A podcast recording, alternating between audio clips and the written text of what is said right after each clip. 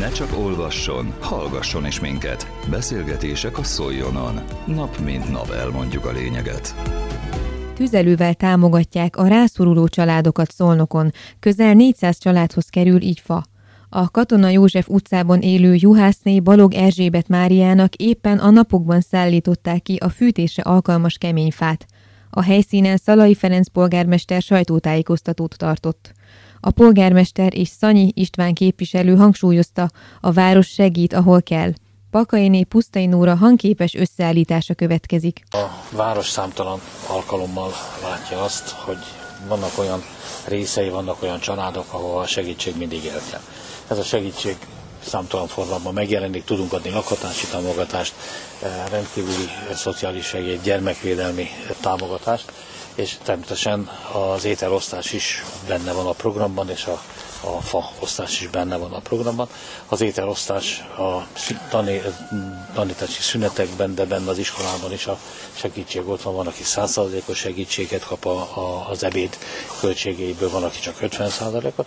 Tehát ugye nagyon összerakjuk, akkor rengeteg minden olyan van, hogy, hogy a város látja, hogy hol és akkor ott segít. Nagyon komoly segítséget ad a szociális támogatások osztálya, hiszen akinek segítünk, azt tudjuk, hogy valóban rászorult. Nem jelentkezés alapján van, hanem a tudás alapján van, és az hosszú-hosszú évek tapasztal alapján, tapasztalat alapján így van. Az, hogy segíteni lehessen, persze kell hozzá sok minden. A faosztáshoz a munkalehetőség a Jövőért Közhasznú Társaság Fodor György igazgató úr vezetésével már elég régóta teszi a dolgát, és gyűjti a fát, akár a karácsonyfát, amit a Kossuth téren felállítunk, vagy akár bármely más lehetőséget megragadva, akár a hullámtéren összegyűjtött fa mennyiség is itt meg, meg tud jelenni, és ebből nagyon-nagyon komoly az a tétel, amit a, a város rászorultjai meg tudnak kapni. Ilyenkor decemberben ez elkezdődik, és január végéig, február közepéig a fát természetesen kiosztjuk.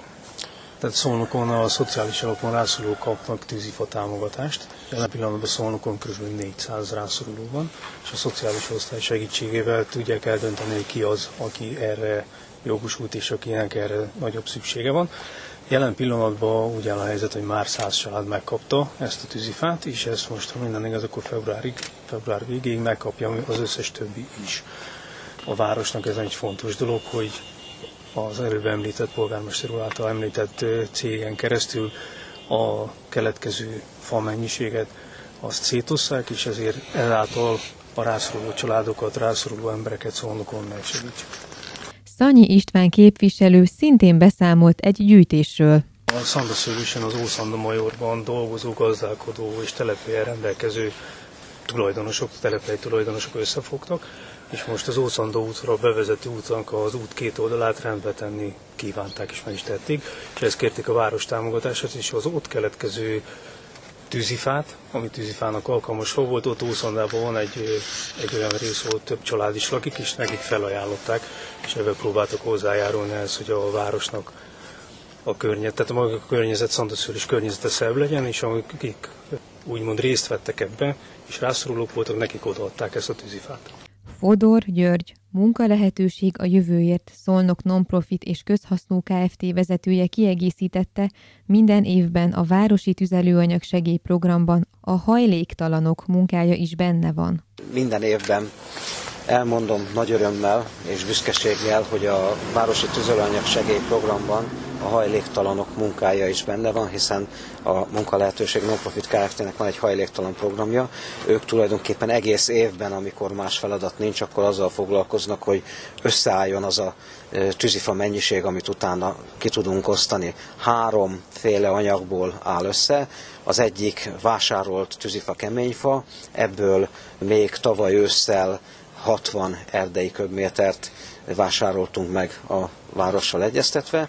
Ezen kívül nagyon komoly mennyiség került be november-decemberbe a városi tulajdonú erdők művelése kapcsán kivágott fák vastagja, és a harmadik része, ugye az vegyes, tehát nem feltétlenül kemény tűzifa, és a harmadik része pedig az általunk előállított faforgásból gyártott fabrikett, amikor olyan mennyiség van, akkor azt is teszünk hozzá, nagyjából az a kevesebb, a zömét a vásárolt tűzifa adja, és kiegészítésként pedig a vegyes fa. Az előző percekben Pakainé Pusztai Nóra hangképes összeállítását hallották egy sajtótájékoztatóról, amelynek témája a rászoruló családokat érintő tűzifa támogatás volt. Közélet, politika, bulvár. A lényeg írásban és most már szóban is. Szóljon a szavak erejével!